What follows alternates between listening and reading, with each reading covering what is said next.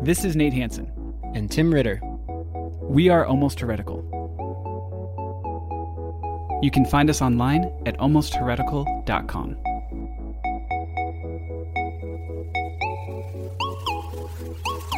All right, we're back.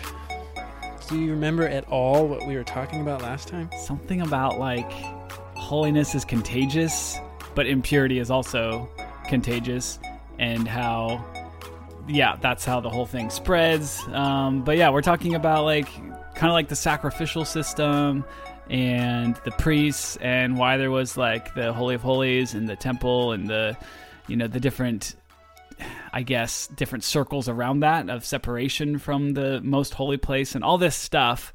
And you're presenting this this other case for what we should actually be seeing here. Yeah, and just to to rehash, we'll probably repeat this all the time.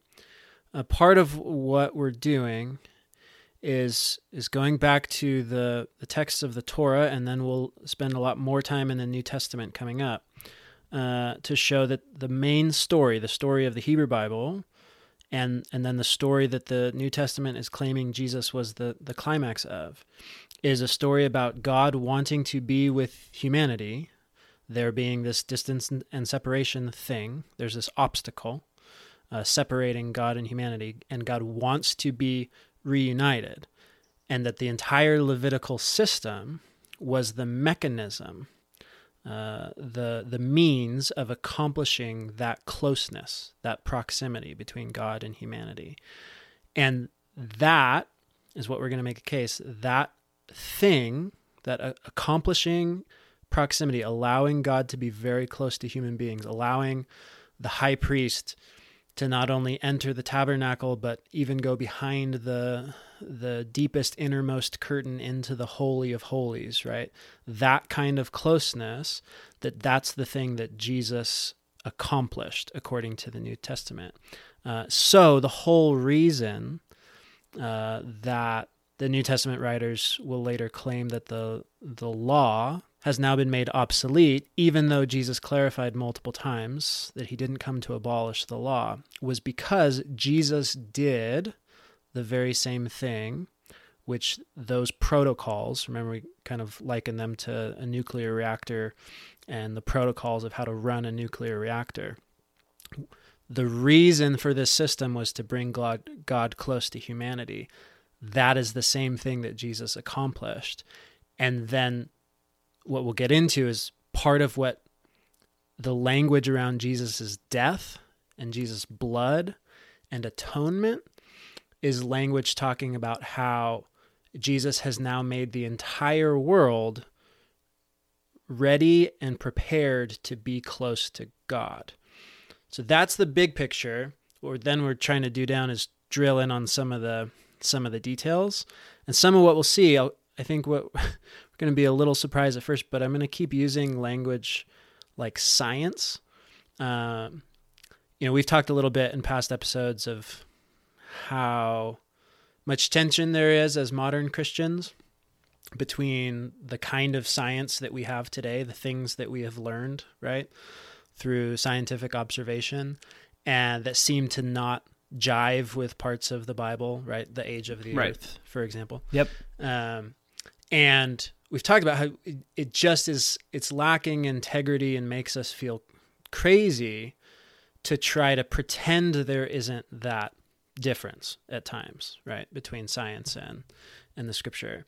Uh, but what we're going to see is that actually everybody writing texts that are in the Bible was writing from their own scientific views.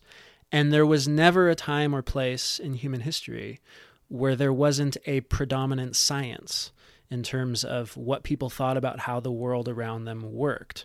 And much of why I think we've misunderstood Christianity, especially around atonement, is we haven't understood the science underlying uh, the entire Levitical system, the science underlying the Torah.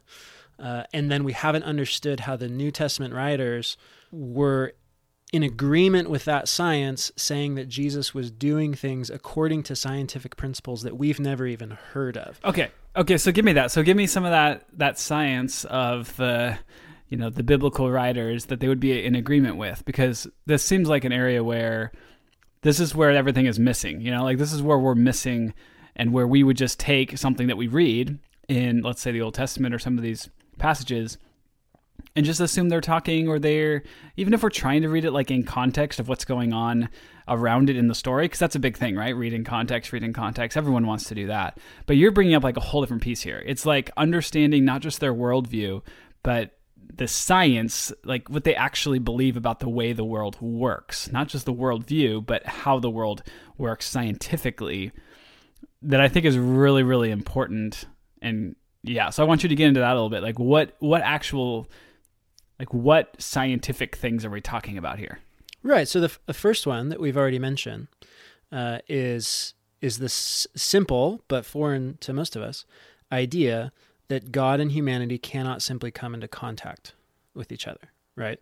So part of why, uh, you know, to me, I've I've been swimming in this stuff so long that's that's just obvious. But there was a time not too long ago where I was completely uh, unfamiliar, had never even heard that idea. The reason that is, is because it was so well assumed by the biblical writers, especially those of the Torah, and their audience, that they never felt like they even had to stop and explain that. So the way we've had to go learn that, figure that out, is, is sort of like doing good journalistic work or detective work. It's finding clues and then working back behind the text to, to sort of piece things together. This is actually where modern research, uh, there's a whole category of biblical scholarship called, you know, that's essentially, there's a whole category of biblical scholarship that is doing comparative literature. We have all these other texts from other ancient cultures that we've dug up in the ground and learned how to translate. And now we get to compare the Bible or other texts from Judaism or Christianity, we get to compare those to other cultures' texts, right? So that's where you see, oh, there was another uh, Babylonian culture had their own flood myth, right? Right. We didn't know that before, and we've learned that because we dug up these texts. Uh, and that's been one way where where some of these hidden assumptions have sort of started to come to the surface. And to me, it's one of the most exciting parts of of studying the Bible really intensely is if you if you think you see something, the way that I've learned to to do research is to then apply it, put it on as a lens and go read the text and see if it works, right? Sort of like trial and error, see if it fits the data. Sometimes it, it doesn't, but when it does, it's really exciting. So, like that one, God and man can't touch each other. They want to be close. God wants to be close with humanity. Humanity wants to be close with God. They can't just touch. They can't be close. I would imagine you would draw a lot of that from like the, the Genesis one and two story, right? Like the, the quote unquote fall, right? Like you're seeing some of that right there. Uh, so we talked about that. We talked about that in a past episode. I actually think if you start there, you end up being misled um, because what those texts are doing is so symbolic. The Genesis one and two things we've talked about. They're doing 18 things at once, right? they're just, it's such a complex web of, of symbolism. I actually think starting in the Levitical system is the easiest way to see it. And actually, the Exodus texts that talk about Moses and the Israelites coming close to God on Sinai are some of the most clear indicators. So we talked about the one where Moses approaches the burning bush and and God tells him stop, don't come any closer and take off your sandals, right? So if you have a lens in which you're thinking there's a common assumption we can't just a man can't just walk up to God on a mountain. And a, and a dirty wandering man cannot just bring his his dirty self into a, a holy cosmic space like a cosmic mountain, God's abode. If we have that assumption, we read that story and we're like, oh yeah, okay, so what we're seeing here is a theophany in which a human being just encountered God. And th- those texts, the the statement, take off your sandals, for this is holy ground, and don't come any closer, those are statements that the writer has made, assuming we know humans can't just come close to God and humans have to take care of defilement. Right. And it's triggering to us based on those assumptions. This is a scene in which humanity and God are very, very close. Watch what happens, right? Or we talked about the uh, the vision uh, in the beginning of Isaiah, in chapter six of Isaiah, where Isaiah has this vision where he wakes up and he's in the the throne room of God, likened to the inner holy of holies, or actually could be the the actual throne room in heaven, uh, according to the view. And his first reaction is, "Oh my gosh, I'm going to die because I'm dirty. I'm defiled." Right? It's that I'm a man of unclean lips from a people of unclean lips. This is like tapping into the shared assumption that we're all just supposed to know, which is that it's very dangerous for a person to just come come very close to God. If that person is defiled and comes close to God, there's no chance, right? Uh, Did they have actual evidence of someone just dying? Like that's what I want to know. Is there like historical evidence of someone like dying or is this just kind of like a made up system that they all believed but didn't have like actual evidence of? Like was there a time in history, Tim? Do you believe there was a time in history if you wind the the DeLorean back, uh, the where there were someone came into the into contact with a divine being and and died, or is this something that they were just like kind of a more figurative way they're talking about everything? Did they, did they have did they have a real reason to be concerned and and afraid? Well, okay, so I think you're asking a few questions. I think what happened in the past is a is a fruitless question. Um, if if you're talking, which we have, and I think we're going to continue doing, just on an emotional level, for us today, how am I actually thinking about this? To be totally honest, and, and I've been in the middle of of working on you know compiling all my research here. I've been swimming in this stuff intensely. I'm 99% this isn't affecting the way I view my life and my world whatsoever. I'm just tracing the evidence. I'm just trying to figure out what these people believed. The fact of it, most of these ideas, the things I'm going to call science, was shared unanimously by every ancient Near Eastern culture we know of. And each one would have little tweaks, right?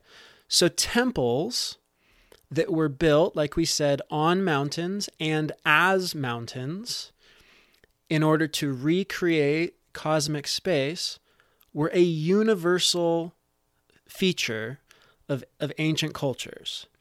And the belief that you had to cleanse those temples and use substances like oil and blood to make it possible for God to be in that temple and for humans to come close to God was again shared by almost every culture we know of anywhere near Israel. So to me, it's like, okay, these were the ways humanity was thinking about things. Okay. Every, this was not science in the sense of what we think of science, but it was science. So it's similar to like they also thought the Earth was flat. Whether that influences your theology and view of God, basically, there's there's other ideas that they had about the way the world was scientifically that weren't true, as we understand today. Maybe we'll discover in. We're not going to discover that the Earth isn't flat, but there might be things we discover that we think we know now that aren't actually true in a thousand years or whatever. Correct. But they had other ideas as well that weren't in relation to approaching a divine being that we've all just gone oh yeah that was just you know people that they didn't know. They they we've discovered that later on as we've progressed. You're just analyzing the the science around approaching a divine being which does trickle out into other things that aren't just about approaching divine beings but that's does that is that sort of a good kind of summary? Well, yeah, and I th- I think what we'll see is like this will be really exciting and and troubling because so the idea of atonement, uh, which I've said that word itself is just loaded and misleading. Kippur in the Hebrew, which roughly means to to cover something. the whole idea of that, which the New Testament takes and says Jesus did lots of that for us, is based on science that we don't believe. And some of us are going to to go through that, see what the ancient Israelites believed, see what the the beliefs the Hebrew Bible and the New Testament are founded upon and feel like, okay, I need to try to believe those things too.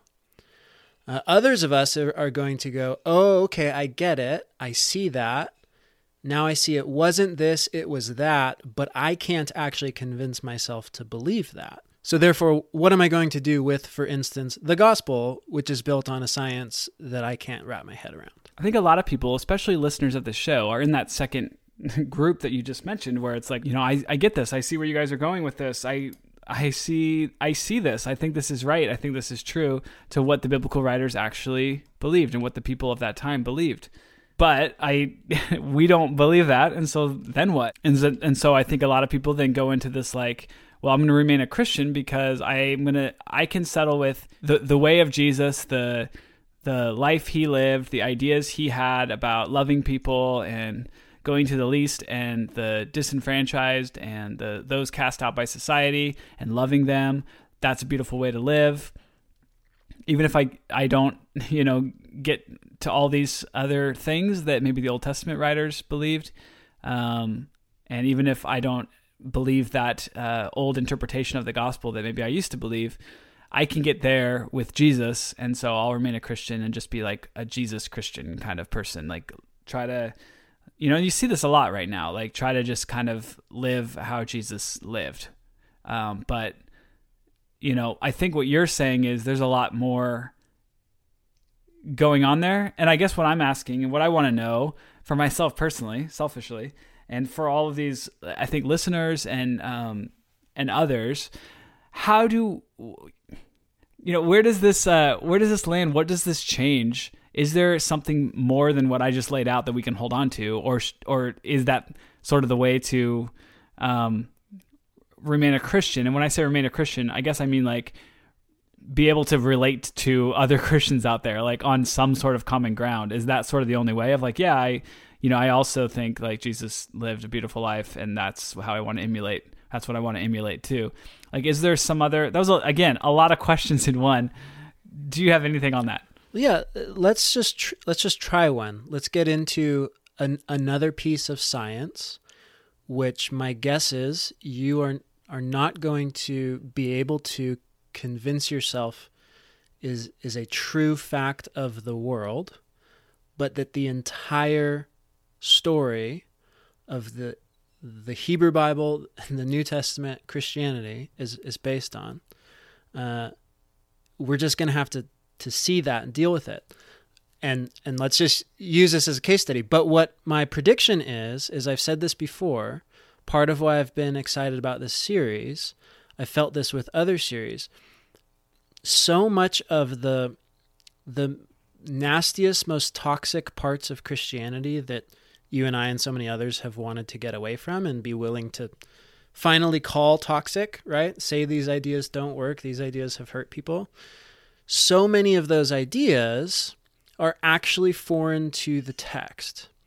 And they, they have been born out of ignorance of how different the biblical writers' background views, their science of the world, their worldview, how different theirs was than whoever the interpreters that are coming to the text, what, what their worldview was.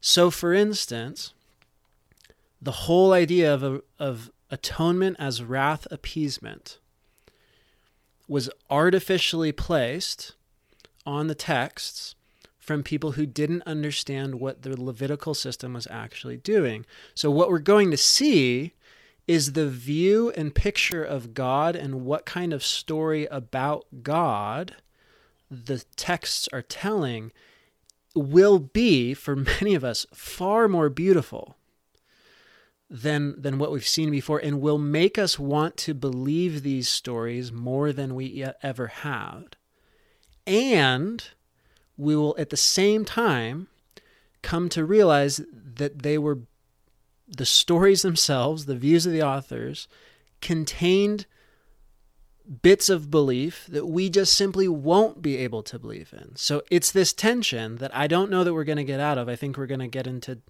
deeper and deeper pools of it where the picture becomes more and more beautiful, but what faith and belief and what what our relationship with these texts are is going to have to fundamentally change a little bit. But it's it's I'm not excited about this because it's just like, oh, it's new for the sake of newness. It's new and better. Like I, I can promise you, I can promise you that.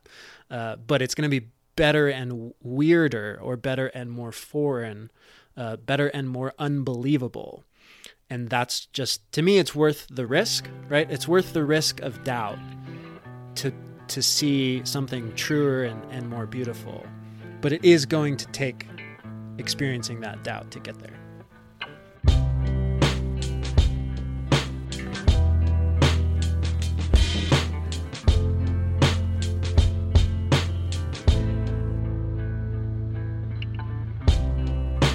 You know, it's doubt, and I think uh, uh, different people are are you know have different spectrums of how comfortable they are with doubt.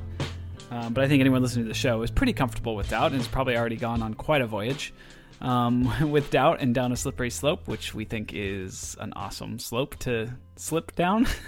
but um, there's another piece, you know, like I was kind of mentioning with that having common ground with other quote unquote Christians or whatever we're calling ourselves.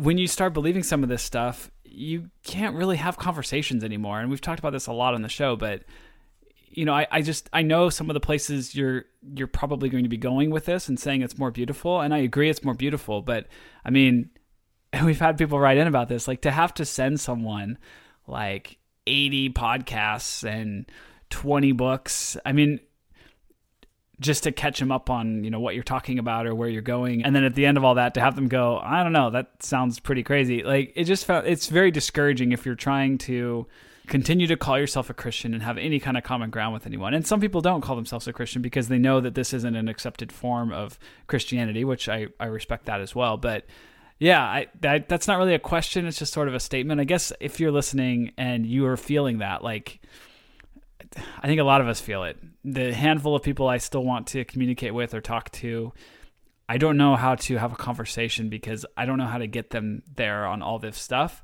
So I guess that's what I mean, Tim. Like if you're able to land this in some way to where we could put it on a t-shirt. No, I'm kidding. But we can have something to hold on to that is you're saying better, more beautiful, um, and and something that we can still say like I, I really believe this is what Christianity is, or what the what the biblical writers were trying to get across. And I think it's more beautiful. Are you going to give us that, Tim? I will try. Uh, so so let's jump in, but let me just respond. It it may take eighty or hundred podcasts uh, to to completely reframe all of what the New Testament is saying Jesus accomplished. That may be true, but do you know how many sermons you have to hear before Calvinism seems like a good idea? Quite a few. like the point is, we've all been so indoctrinated right? Like so heavily inundated uh, with ideas. And so the hardest part is subtraction, like backing out of ideas that we've been told are biblical, uh, biblical interpretations, right? Backing those out and, and backing our own, uh, you know, interpretive biases out to try to figure out what somebody was thinking when they were writing 2,500 years ago. It's a very difficult uh, very difficult undertaking. Hey, Brian, do you know anyone that was once a teenage fundamentalist? Oh, Troy, you know that I was because you and I have a podcast called I Was a Teenage Fundamentalist. I did know that. But you know what I find myself asking these days? No, I don't, but I think you're going to tell me. What about all those things that church gave us definite answers for? What are we supposed to think about all those things now? Well, funnily enough, that's what we're doing for season five of I Was a Teenage Fundamentalist. Ooh, Brian, I sense the Lord at work here. Mm, he works in mysterious ways. And we are going to unpack these things. We're going to find out what we do think about them now. So tune in to season five of I Was a Teenage Fundamentalist, the official podcast for the Azusa Street Revival. um, I'm not quite sure that's true, but it is available wherever you get your podcasts. But it's not like anybody out there is like just enjoying this simple, neutral, you know, easy Christianity. like the point is, especially for you and your friends, and and this is coming off of Thanksgiving, so this is clearly impacting uh, this conversation. I was like texting Tim throughout the Thanksgiving experience, like, I can't believe what I just heard. I can't believe this. I can't believe that. And he, I told him like, no response necessary. I'm just gonna use this as like event, event thread for my experience. But yeah, anyways, yeah, it is that that, that is part of it. And I think a lot of us just had those experiences at Thanksgiving, whether it's politics or uh, religion, theology, where if you're anything like me, and not like Tim, just kidding, you just you kind of just close your mouth and sit there with kind of raised eyebrows, like I don't even know. I don't even know what the entry point into a discussion is because we're we're we're actually talking about completely different uh, religions, completely different spiritual texts. We might as well be right. It's the actual. It's the same text. It's the same book, but we might as well be talking about completely different ones because we're coming from such widely different places. Okay, listener question. Hi, Nate and Tim. This is Colin from Minneapolis. I really enjoyed this series, and I had a question about blood. You said it was like some other substances which had both physical and spiritual aspects that allowed both God and humans to come in contact with it. I think you said that smoke was part meat and part air, or part physical and part spiritual. What is it about blood that makes it useful as an intermediary between God and humans? Does it also have a dual nature, like the explanation for smoke? Thanks, and keep up the great work. Thanks, Colin. Good question. I sometimes forget that we haven't spent 10 minutes to clarify this on the podcast.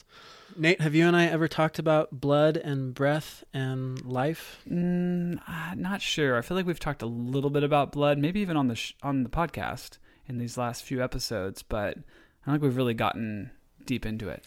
Okay, so blood is, according to the biblical texts, the most valuable substance in the world. And the reason that the Levitical system, this quote sacrificial system, the reason animals were killed in order to sprinkle blood on the tabernacle or on the priests or sometimes on people who needed to be cleansed was because was because blood had a special power. And the reason that blood was considered to have had a special power was because of the science of blood of the day. And Leviticus 17, specifically verse 11, goes out of its way to explain this overtly to us, to, to state it.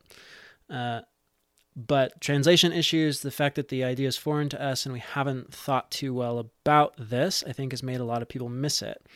Um, but we'll start there and then we'll go back to Genesis and sort of work out what the heck this idea is getting at. But in the middle of Leviticus, central chapter and following Yom Kippur, the, the day of, we call it the Day of Atonement, the Day of Kippur, the Day of Covering, this annual ceremony where blood was applied in the tabernacle. So one animal was killed, and that blood was, was sprinkled on all of the objects that would have existed in between humans and God in the Holy of Holies.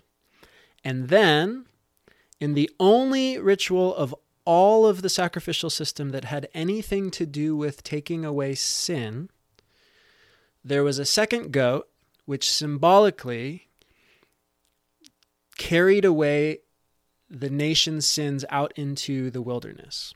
Is that the scapegoat? That's what we've called it. Yeah. Uh, which may or may not be a, a, good term for it. We'll get that into that another time. But yes, that's what has typically been referred to as the scapegoat. Part of what we'll see is that that that was how sin was handled. Blood was not about sin. It definitely wasn't about paying a price to God. Blood was a substance with an especially powerful property of insulation. What we've talked about is, is I think the the predominant meaning of kaper in most places, what atonement usually means, is something like covering for the sake of insulation. So, we mentioned briefly last time there are multiple substances that could be used, and the closer you got to God, the more of those substances you needed. So, the priests, what they would do, if they were really going to go deep on that one day of year, the year, on Yom Kippur, where they would have to go all the way to the back of the tabernacle to clean everything or to cover everything with blood, they would have to fully insulate themselves. So they took a bath to get clean first. Then they put on this whole special outfit of clothes that literally said holy to the Lord on the head, which was to make to insulate them and make them more holy. Then they anointed themselves with this special blend of oil and spices that was called holy oil that was supposed to cover them even further and then they would cover themselves with some blood. Essentially, you have this compounding or compiling uh, layers of insulation, right? It's like on a really cold day in winter, I wear a shirt, a sweater, and a jacket. They're just adding layers and layers and layers to protect themselves from closer and closer contact. And the reason that that sacrifice offerings, killing animals, and then spreading blood on things before you ate the majority of the animal. The reason that was a staple is because blood was considered to have an especially insulating property because it contained a mixture of the divine and human substances. So Leviticus 17:11 right after introducing the day of, of Yom Kippur says, I'll read the NIV first, and then I'm going to correct it with something I think closer to uh, an appropriate translation.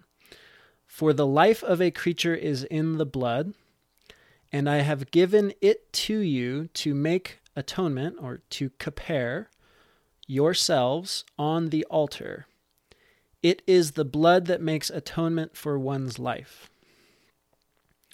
I, I think a slightly better translation is For a creature's life is in its blood, and I have given it to you to kipper over yourselves on the altar. It is the blood that kippers because of the life. Well, that's not really a translation. You just left it as untranslated word, right? Oh, for the atonement, right? But I, the especially the second phrase, um, the NIV has, It is the blood that makes atonement for one's life. And I think a better translation is, It is the blood that makes atonement because of the life. Ah, gotcha. So, and the NIV actually has a note saying something like that could also be the, the translation, is in, it's an interpretive decision whether the blood is covering your life or whether the blood is used for covering because of the life that is in the blood. And and what we'll see is that when we look at all of the other texts where it's talking about blood and life, uh, it, it's going to affirm the second the second translation. so for now, Nate, you read that. This is an explanatory passage in the center of the text explaining, you know, the question we've always asked, why blood? Right? And it and it actually is one of the times where there is a verse answering the question that we we all want. It'd be like if in Genesis 4 starts out and it's like, here is why there was a snake in the garden. The snake was in the garden because dot dot dot, right? It should be like one of the most well understood, well known verses there are. It is explaining the entire point of the book of Leviticus. But it's taken me a long time to even understand how it, it is doing that, right? So, to your ears, what are you hearing that verse saying? I mean, it's so hard to get out of the old way of hearing it, which is basically like this is a foreshadowing to Jesus and how like we needed someone's blood to be spilled, you know, because it's life. And I don't even know how it all made sense. It's just like I this verse I know it went with that. It went with that story, and it wasn't really so much about like what was happening in the Old Testament. It was more about like projecting forward to Jesus. You know, that's how I often heard that used. Um, so it's really hard to not, you know, what I'm saying to like break that. The, the substitutionary piece. exactly. Yeah. Is that what you're saying? Yep. Right. So we're seeing there's a connection between blood and life, and we don't really understand it all. And so it is com- completely understandable how one might see okay, the meaning here is this is life for life. because it looks like it with the sacrifices in the Old Testament too, which then just goes it seems like a one for one to what you know sacrifice with Jesus, right? So you have this sin that was committed, you know, you should have to spill your blood, but instead the lamb spilled its blood, and then projecting forward, Jesus spilled his blood so that you don't have to. And the the lamb one was just like a temporary thing, like for a short time didn't last very long, but Jesus, because he was perfect and all that, like that spilling of blood lasted for a long time. And so now you're good. You don't have to do the, the lamb thing anymore. Like that's sort of, I don't, I don't know how to not think of it like that anymore. You know what I mean? Right. Okay. So I'll just say a couple things. I've said them all before. We'll repeat them, and then we'll sort of get back to to the blood thing. And none of this is is me pushing my you know whatever progressive Christianity agenda. This is just what Leviticus says.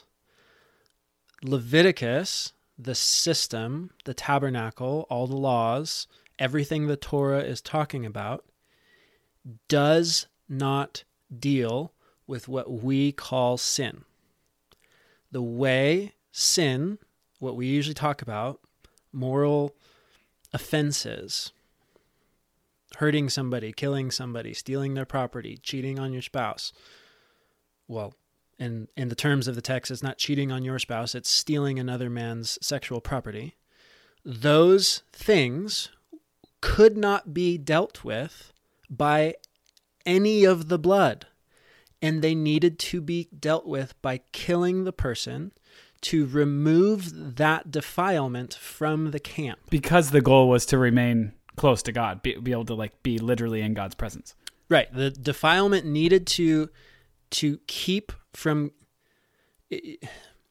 so it happened at multiple levels. You, when you went to go present an offering to to be near God in the tabernacle and to celebrate participation with with God in a shared space, you needed to be clean.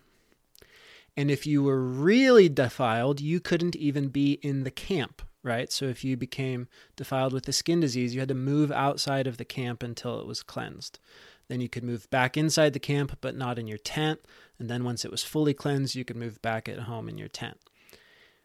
So there's at an individual level, the the cleaner you are, the closer you can get, the the more defiled you are, the further away you have to be. And again, defilement, purity have no moral insinuation whatsoever. This is to do with stuff like dirty feet and giving birth, okay? Good things. Good things that happen to people. Uh, Dirty feet. Right.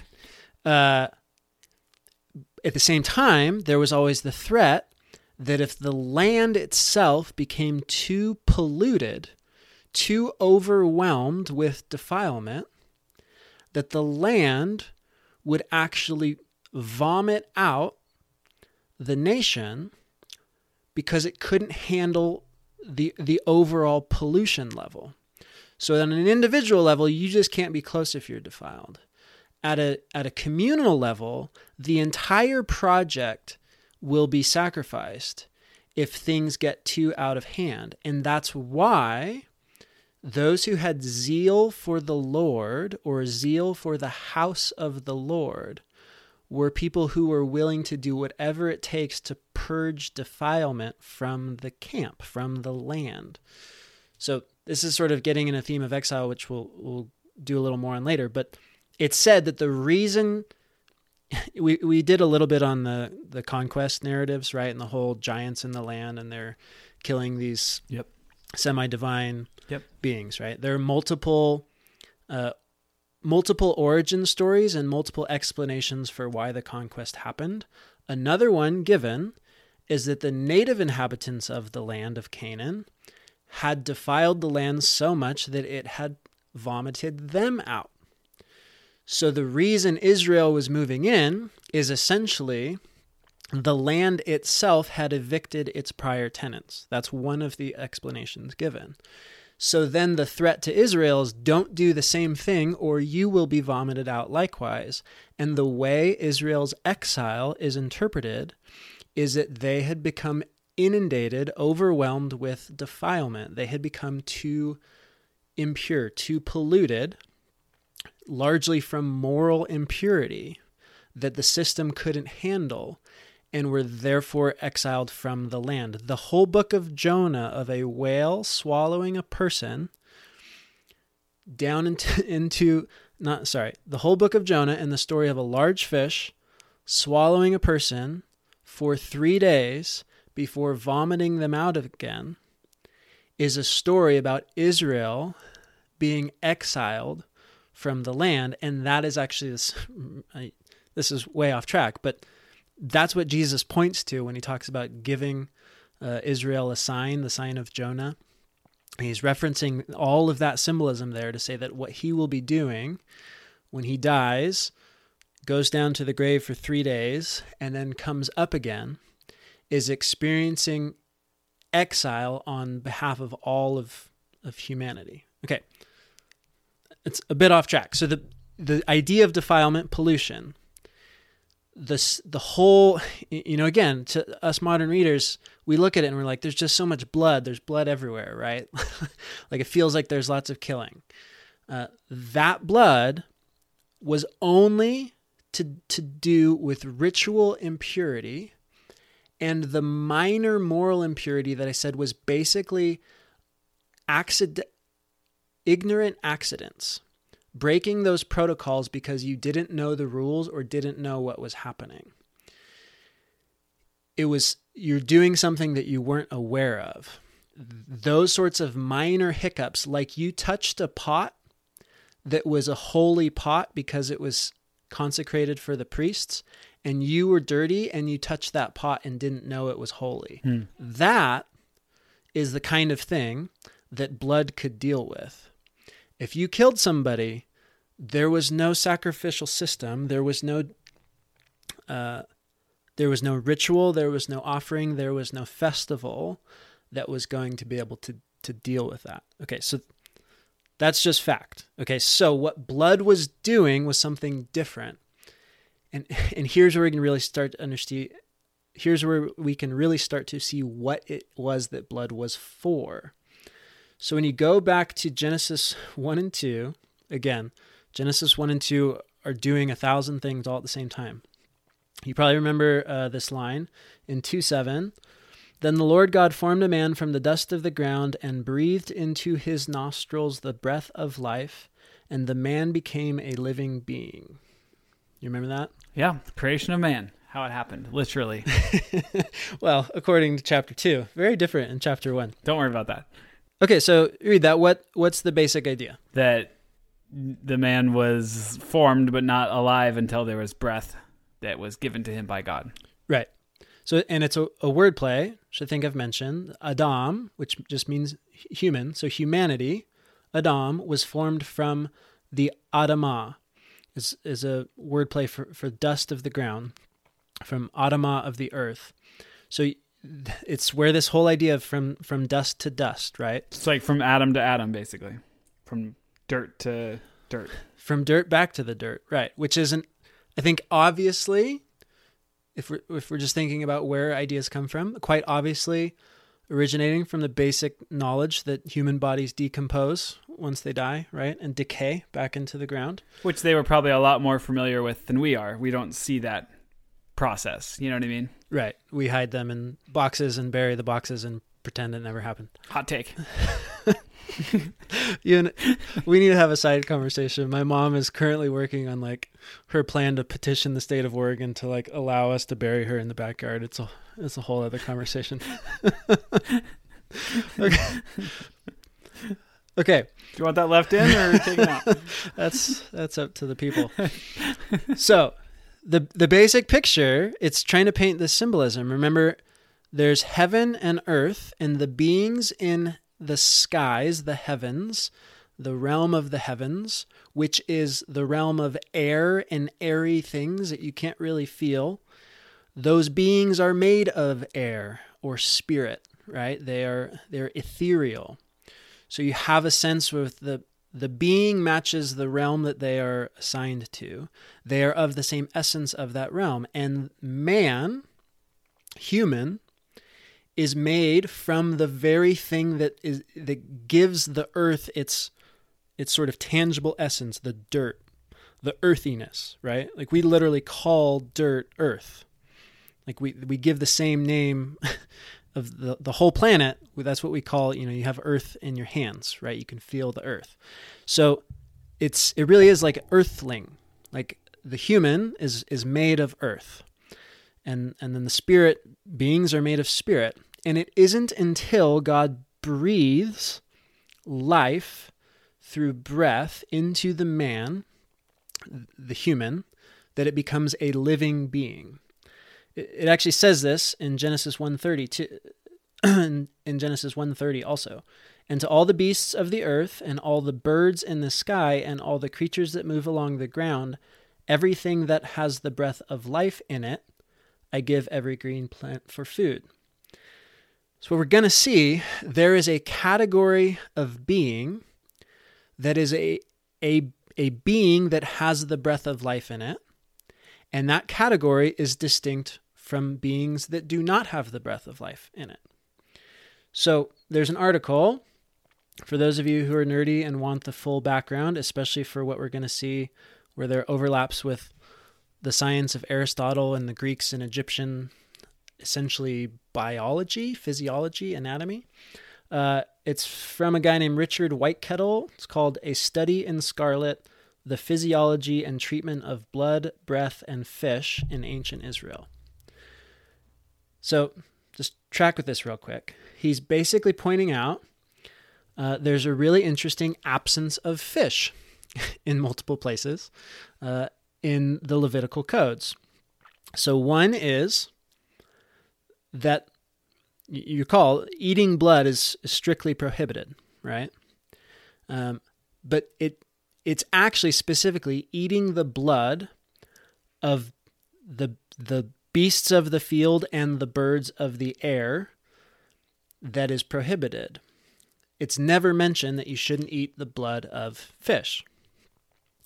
And fish are never suggested or allowed as potential offerings from which blood could be used to do atonement. So, birds and multiple kinds of clean animals could be used to take their blood, sprinkle it on the altar, and again, I'm making the case that what's happening is creating an insulating layer. For now, we'll just say, and good things happen, okay? The reason is, is because we're seeing in Genesis, fish have blood, but fish do not have the breath of life.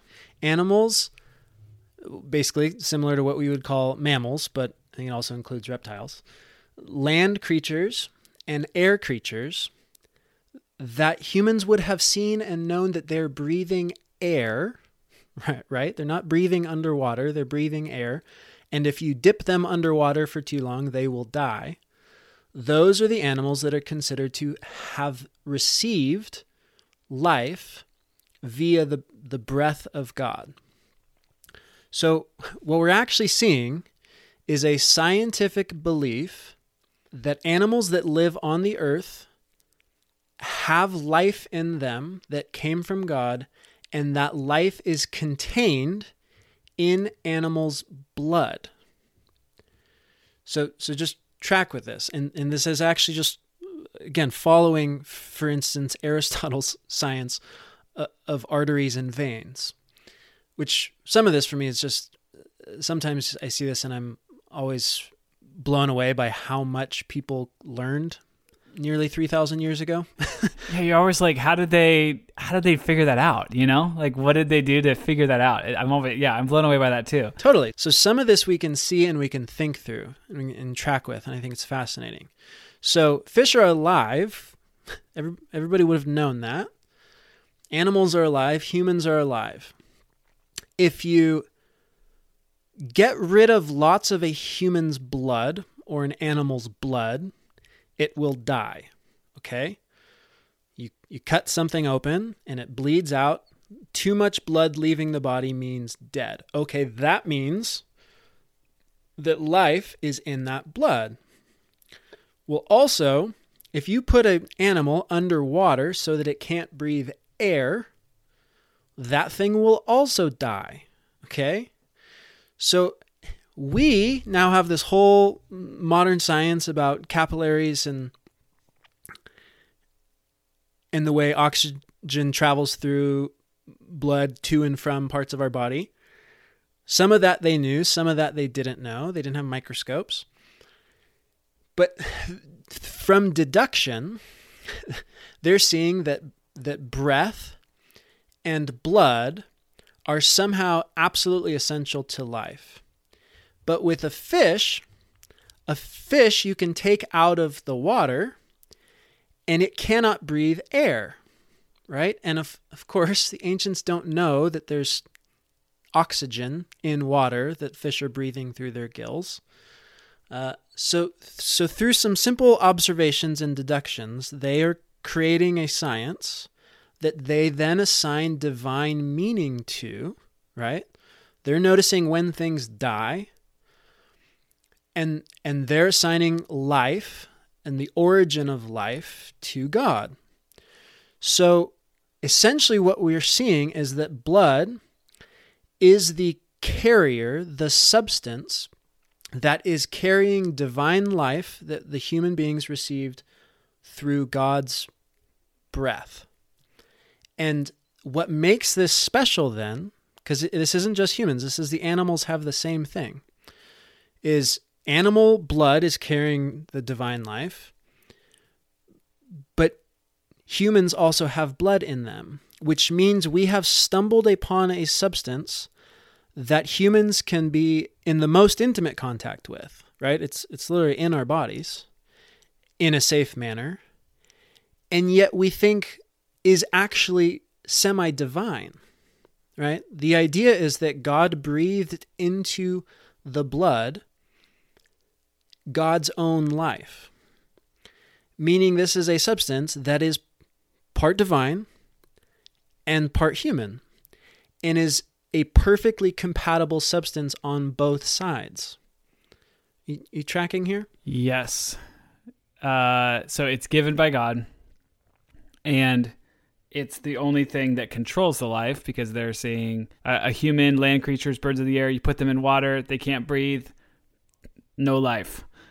Blood comes out too much, no life. So those things are given by God and control life and death. And so they are these kind of special substances. Right. And particularly special because the problem that needs to be overcome is the danger of contact.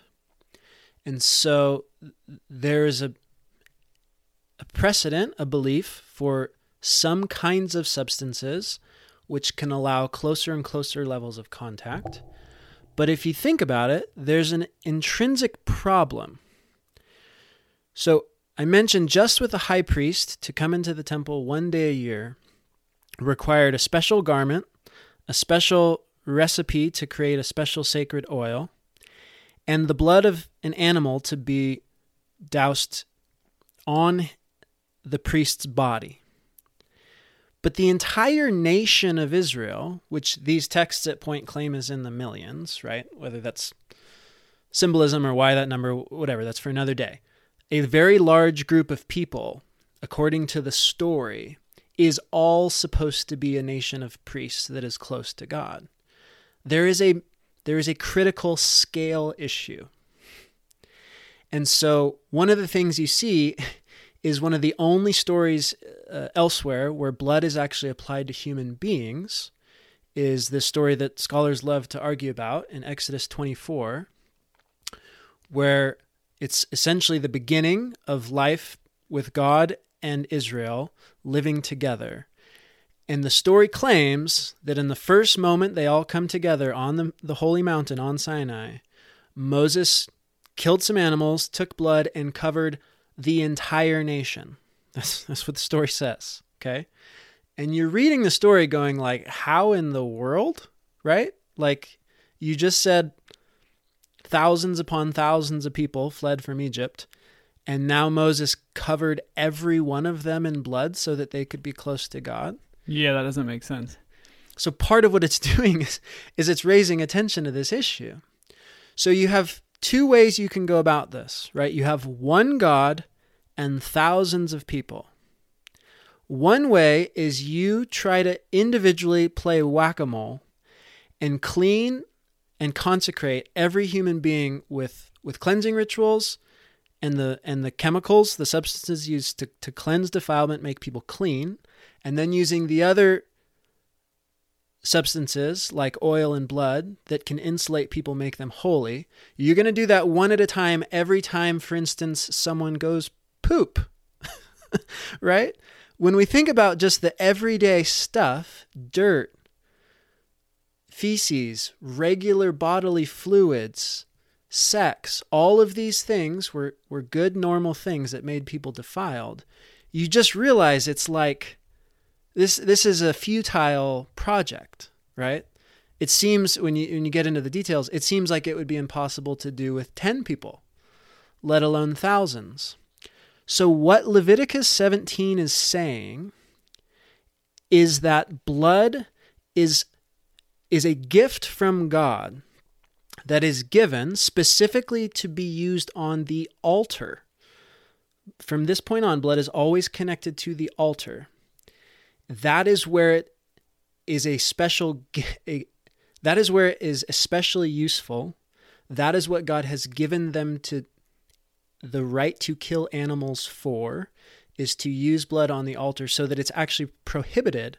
If anybody kills animals and doesn't use the blood for the altar it's actually considered bloodshed. You have taken an animal's life. You have taken the divine life in a way that wasn't what this has been given for the logic is the altar is the main barrier between God and the people. The altar was in the doorway of the tent. And because blood is a two way insulating substance, rather than going and playing whack a mole and covering every single individual all the time, you can cover the object that is in between God and the people. Gotcha. And so God can come close on God's side, and humans can come close on humanity's side. Both can come near on opposite sides of this altar. That is the power, that is the possibility presented by the blood. It's all about scale. So, does this have anything to do then with covering Jesus covering like one time and everyone's covered kind of thing or Yeah, so what we're going to see is everything that the New Testament claims Jesus' death accomplished, Jesus was already doing long before he died. So Jesus was cleansing people, right? The woman touches his cloak, the bleeding woman touches just a part of Jesus' clothes and is immediately healed and cleansed he goes around basically what we're watching we'll explain this more next time. I think one of the best ways to read the gospels is they are depictions of a science experiment. And the experiment is what happens if a substance akin to blood that is a compatible substance in which God and humanity can come together in the same substance where God God can touch Jesus, God can be in Jesus, and human beings can touch Jesus. What happens? And we watch all these stories about what happens. and it's healing, cleansing, demons get cast out, demons which are called impure spirits, defiling spirits, get cast out so that people can be made clean. People's sins are forgiven. And then even the disciples are able to go and, and replicate all of those results, something churches don't talk about very often, long before Jesus dies. So the the way the New Testament presents the meaning of Jesus' death is and this is complicated. we'll get into the details next time. Is that what Jesus' death was to Jesus' life is what the day of Yom Kippur was to the rest of the Levitical system. So, so let me explain that. The, the blood specifically was given to be used on the altar, and the, the Yom Kippur annual day, where the entire tabernacle was recoated with blood to be re insulated, that was the process of taking the the entire cleansing and consecrating remember to, to make something clean and then make it holy to do that to scale for the entire nation. It was a mass scale version of what could happen with other kinds of substances in other ways at an individual level but would have just taken forever. It would have been this impossibly futile project to do it one case at a time what the gospels show is Jesus is capable of cleansing and consecrating and healing anything Jesus touches. But Jesus just isn't going to be able to touch the whole world. Jesus won't even have time to, to heal and take care of all of the issues he sees just in Judea. So we need more people that are then contagious to go out and do those things in the same spirit. I think I see where you're going with this, and that's that's sort of what I want to get into next time is like the okay, you mentioned this is going to be more beautiful, this is going to be better. It's I kind of see a little bit of that, but I didn't I didn't feel that this time. Like okay, clearly, how is this better? No, I, so just think about it, and I, I we won't get into more. I, I just so so here's the case to summarize. We always say like, why did God need blood? Right? Like, why the blood? Why was the blood necessary? Blood was only necessary. Blood wasn't necessary blood was especially useful because it could scale out to a massive level to include everyone, what otherwise would have been by necessity, by limitation, an exclusive system. And so the same question, this is just a taste of, of why, where this is better the same why the blood question, which so often has ended up in the because Jesus had to pay the price for our sins because God wanted to punish us because God was angry. Answer is actually why the blood is because Jesus was only desiring to accomplish an absolutely universal atonement. So the whole debate over over universal versus limited atonement. I'll, I'll prove this later. Jesus only died because the idea of limited atonement was so heartbreaking that Jesus was willing to die to make sure that every single person in the entire world was cleansed and able to come close to God. So that that is why blood. Now, the thing, just I mean, for a second, like again, I'll prove that, but that's the same question, right? Which Calvinists have, have taken as a justification for why a lot of people weren't saved or, or Jesus' blood didn't actually end up atoning for a lot of people. If we come at this from a different angle, realize more of what the biblical writers were actually talking about, we'll realize the blood itself, the fact of, of blood and Jesus's uh, likening Jesus's blood to the blood offered in the Day of Atonement, is the proof that Jesus's atonement was absolutely universal, and the Calvinistic idea of limited atonement is like entirely blasphemous to the to the uh, New Testament Gospels. So I know you I know you could get on board with that, Nate. That is better. That is slightly better. And we'll expand on that. We'll expand on that and get into how this is more beautiful next time. Thanks for being on this journey with us. We uh, it's a it's a growing community, and we're so thankful that you're here, and that we can all feel less alone together. And special thanks to all our patrons that help make this show possible. You can give as well at Patreon.com/slash Almost Heretical. All right, we'll catch you next time. Peace.